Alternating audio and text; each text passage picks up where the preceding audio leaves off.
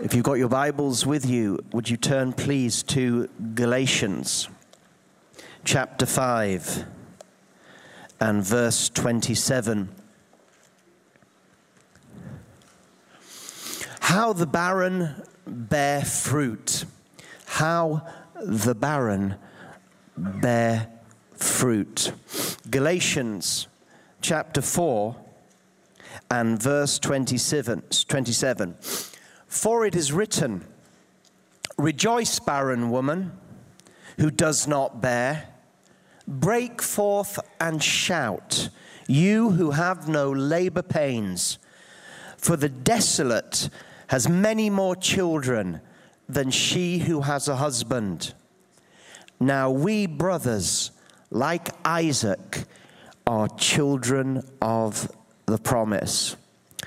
This verse, this quote from Isaiah chapter 54 and verse 1 is found right there in the middle of Galatians, where this newly formed church had begun to withdraw from the ministry of the Spirit that had been so powerful in their early days. The works of God's miracles were amongst them. The discipling and the learning of God was done consciously by a work of the Spirit in their hearts. But they had been persuaded by some legalists that the way to live the Christian life was according to the Mosaic law. And here in this passage, uh, this comes in the middle of an allegory where uh, Paul is t- talking about Abraham and Abraham having two wives, Sarah and Hagar, and then having two sons, Ishmael and Isaac, and how Hagar and Ishmael were symbolic of uh, reproduction without God, human effort, fleshly effort to get things done. Where, of course, Sarah and Isaac were a result of God's promise. Uh, it was a miracle birth. And then he speaks this verse Rejoice, barren woman who does not bear, break forth and shout. You have no labor pains, for the desolate has many more children than she who has a husband. We brothers, like Isaac, are the children of the the promise. It's God's promise to us that brings fruitfulness. Fruitfulness is important. Barrenness and fruitfulness are great themes in the Bible.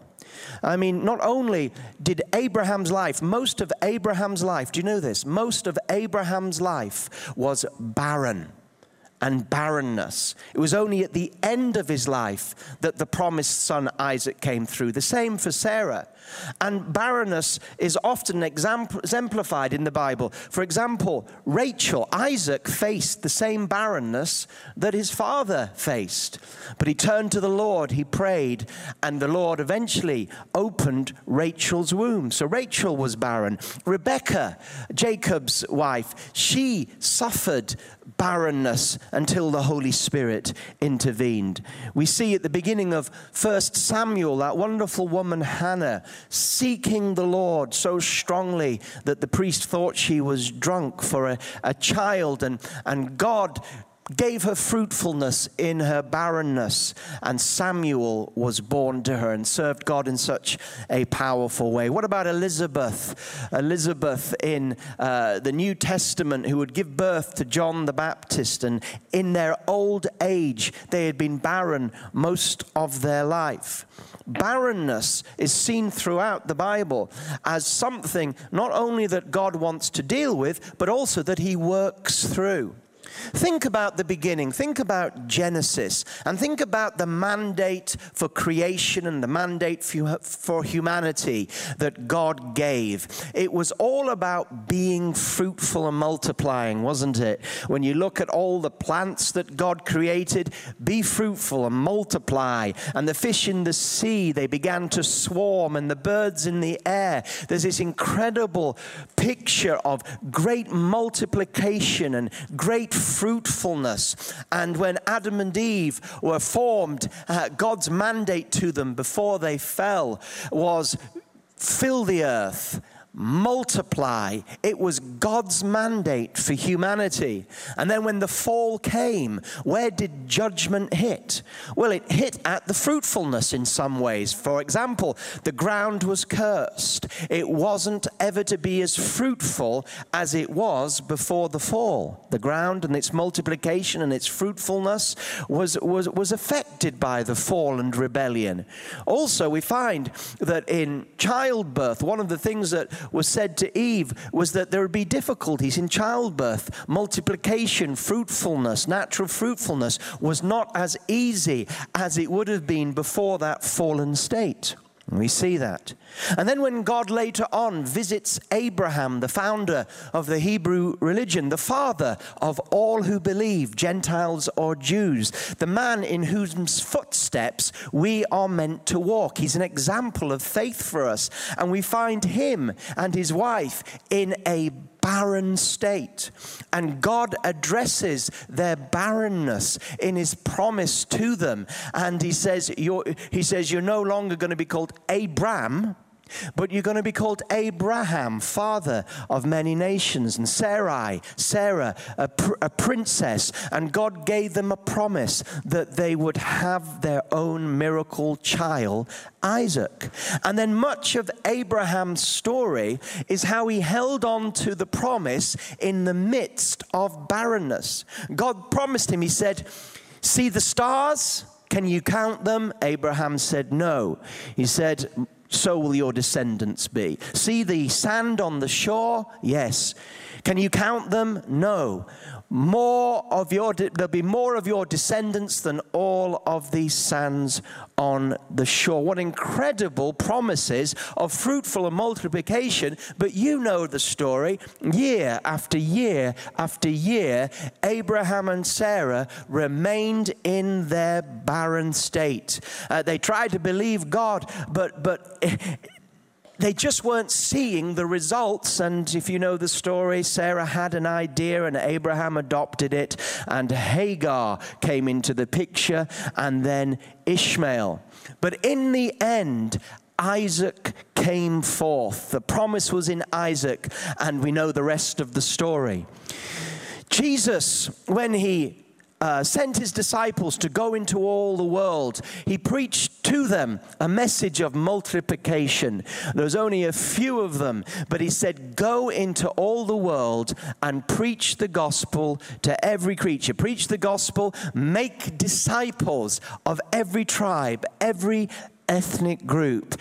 Jesus was speaking about a multi- multiplication of the kingdom of God, a multiplication of new birth, more than physical birth. Now, Jesus was speaking about a multiplication of, of spiritual birth to be born again, to be born of the Spirit in the kingdom of God.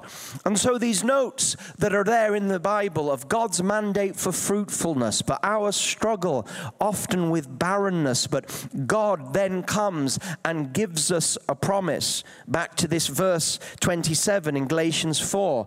If we turn to Isaiah 54, where it comes from, we, we see this in context because this, this is a quote in context. Isaiah 54, verse 1.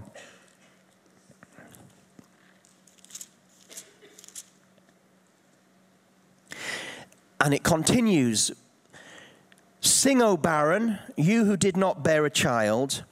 Break forth into singing and cry aloud, you who did not travail with child. For more are the children of the desolate than the children of the married wife, says the Lord. Now listen, it goes on. Enlarge the place of your tent, and let them stretch out the curtains of your habitations. Spare not, lengthen your cords, and strengthen your stakes. For you shall spread out to the right hand and to the left, and your descendants shall inherit the nations and make the desolate cities to be inhabited. Do not fear, for you shall not be ashamed or humiliated. And it continues in that vein. Guess, guess who Isaiah is speaking to? Two. He's speaking to the desolate that have been carried off into Babylonian captivity. How must have they felt to have seen even the temple destroyed, Jerusalem laid waste? Looked like, naturally speaking, that the Hebrew people and their God, uh, it, was, it was over for them. But here Isaiah, Isaiah is saying, I see, God sees you in your barrenness, God sees you in your situation. But here's a promise you are going to multiply. There's a spiritual promise of multiplication, and the few of you that there are, only a few, relatively few, returned in Ezra and Nehemiah's time, and that was very difficult for them. There was only a few of them left. He said, You will again arise and multiply. In Isaiah chapter 51 and verse 1 to 3, Again, Isaiah is ministering to those that are in captivity, and he says this Isaiah 51, verse 1 Listen to me, you who pursue righteousness, you who seek the Lord. Look to the rock from which you were hewn, and to the quarry from which you were dug. Look to Abraham your father and to Sarah who bore you, for I called him alone and blessed him and multiplied him. For the Lord shall comfort Zion, he will comfort all her waste places, he will make her wilderness like Eden, and her desert like the garden of the Lord.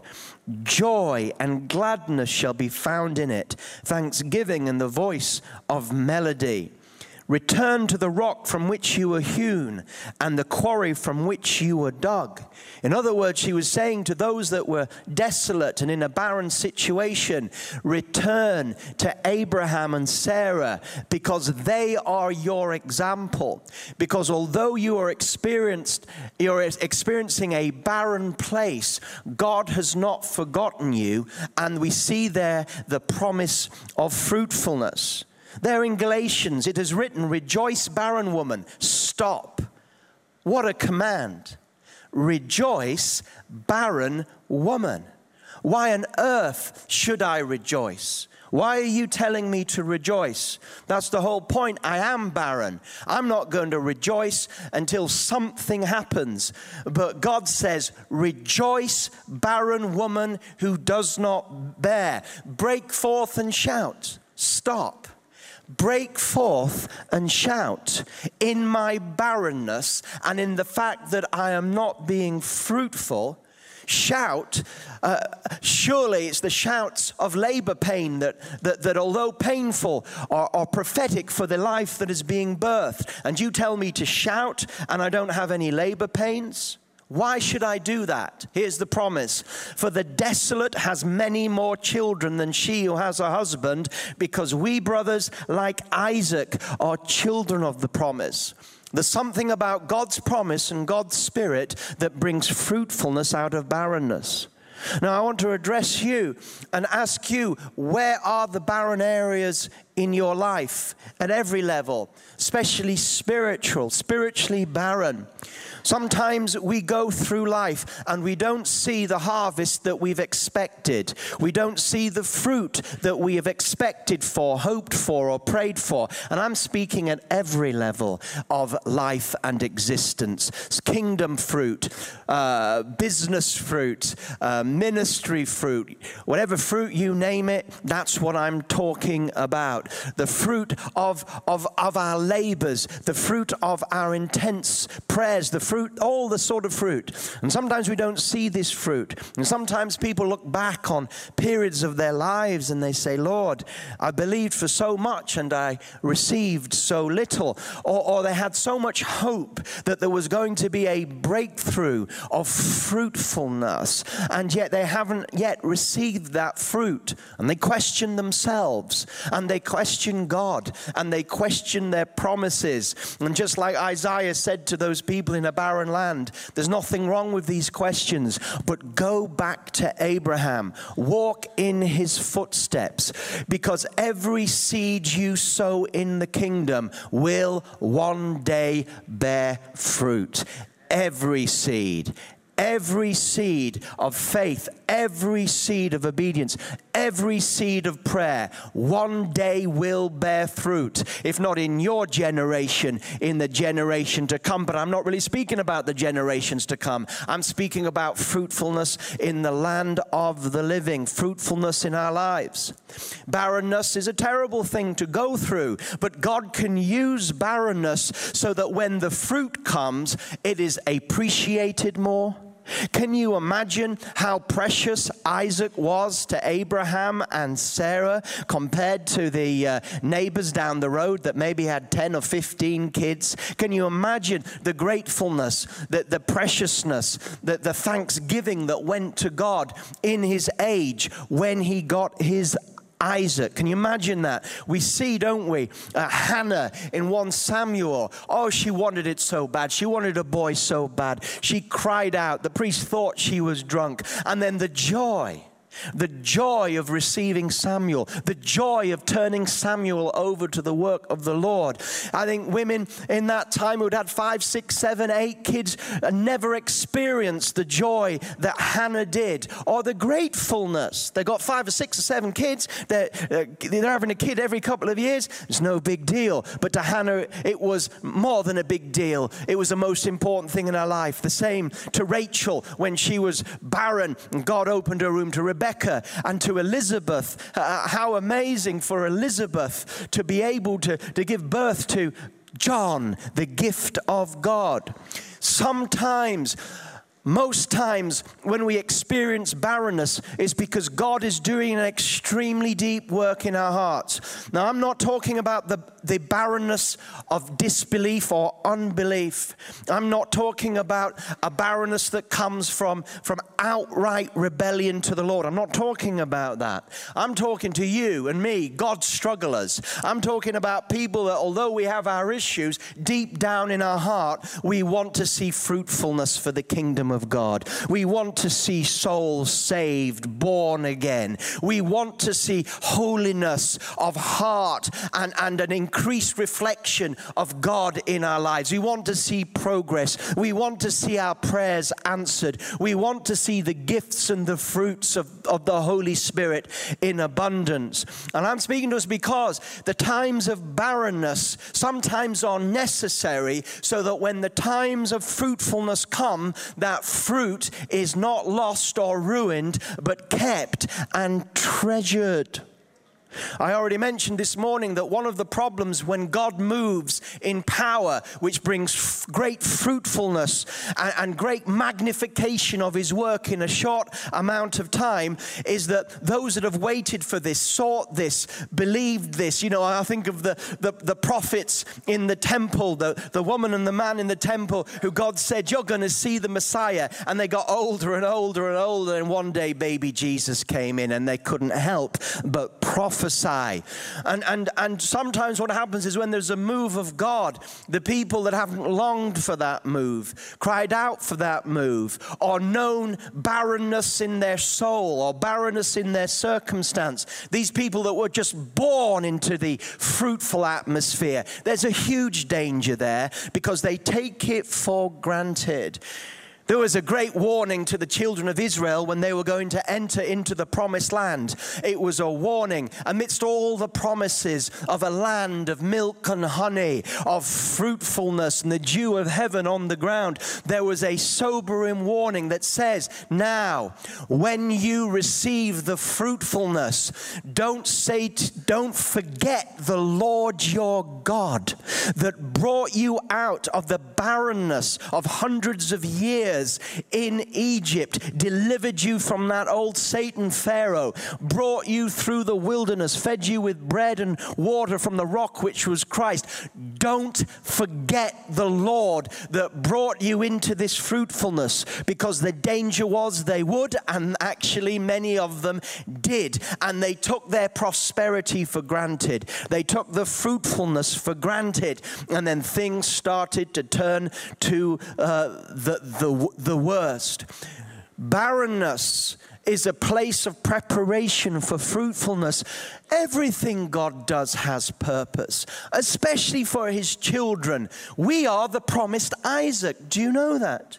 And so when we're going through these times of wondering, God, when are you going to move? Wondering, God, when will I be fruitful? When, when will that blessing come? Understand, God has not forsaken you. God, God has not forgotten you, but God is working in you so that when these levels of fruitfulness come through, you will be so grateful. You will be so thankful. You know, there's things I experienced early on in my life and ministry that when I look back on them now, they were so wonderful, so amazing, nothing to do with me, not, not my ministry, but that I experienced through others' ministry, through periods of blessing that came to the church. And I look back on them now, and I so much more appreciate them now than I did. And sometimes I think to myself, you know, Lord, at the time I didn't really recognize or value as I should the things that you were doing amongst us, or the things that I witnessed, or the things that I was blessed enough to see as,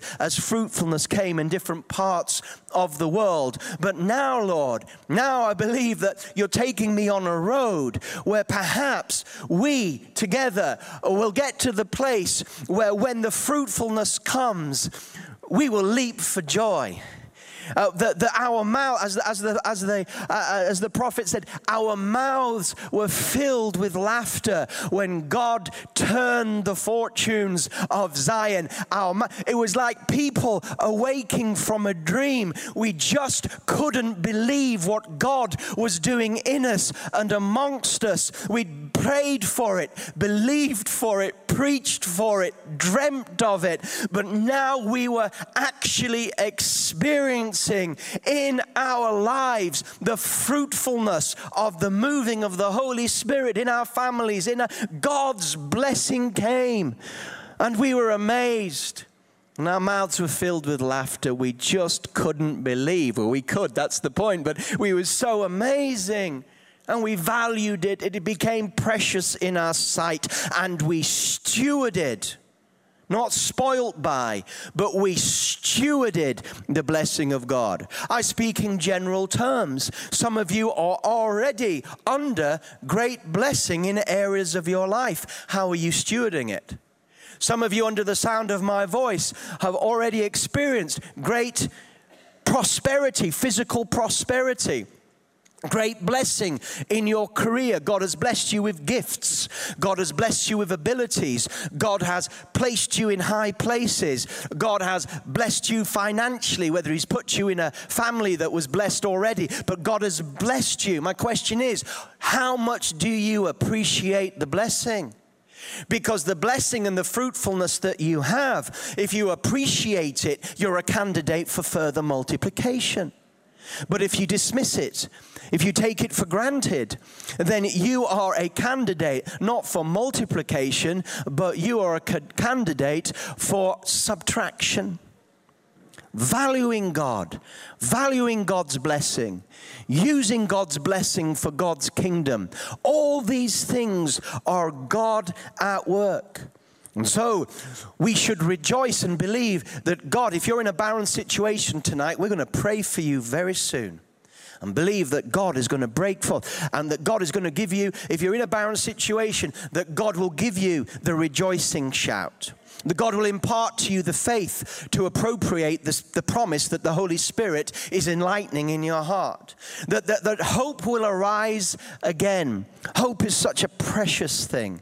We believe God, but it's hope that keep, keeps us going. That God will somehow allow us to see that which inside us is, is burning with such passion. God is the God of breakthrough. God is the God that brings fruit into barren regions. He loves to do it because it's the barren that are made fruitful, that acknowledge God, rejoice in God, and steward the blessing more than anybody else. Let's pause right now where we are. Where are your barren areas? God, why haven't you answered my prayer? God, why have I not seen the breakthrough? God, I've worked so hard. I've tried so hard. I've prayed so hard. At least I've tried. And I've hoped. And I've dreamt. Dreamt of these things, of these movements, of these changes, of these saved people. Lost become saved. God, I've dreamt of you moving in this area of my life, that area of my life, this area of my family. I dreamt for the spirit of multiplication to come upon us. I've dreamt of my finances to be multiplied for the sake of the kingdom of God. I've dreamt for your hand to be on me like a Joseph, to be a fruitful vine, creeping over the walls of opposition, so fruitful the walls of humanity and human thinking can't even keep me in. The blessing, being overtaken by the blessing. God, I've, I, have i have prayed these things, I've believed these things. And yet, maybe some of us feel barren in areas barren in areas, and we're looking at those things and we ask our questions and we, we don't know. And, and, and sometimes hope leaves and we think, well, well, I guess that's it then. But when we say we guess that's it then, deep down something says, I'll say when it's it. God is not finished. He's not finished with you like he was not finished with Abraham and Sarah. He's not finished with you. Like he wasn't finished with Rachel. He's not finished with you. Like he wasn't finished with Rebecca. He's not finished with you. Like he's not finished with Hannah. He's not finished with you. Like he wasn't finished in Elizabeth. There's Johns to be born. There's Samuels to be birthed. There's Isaacs to be released in your life.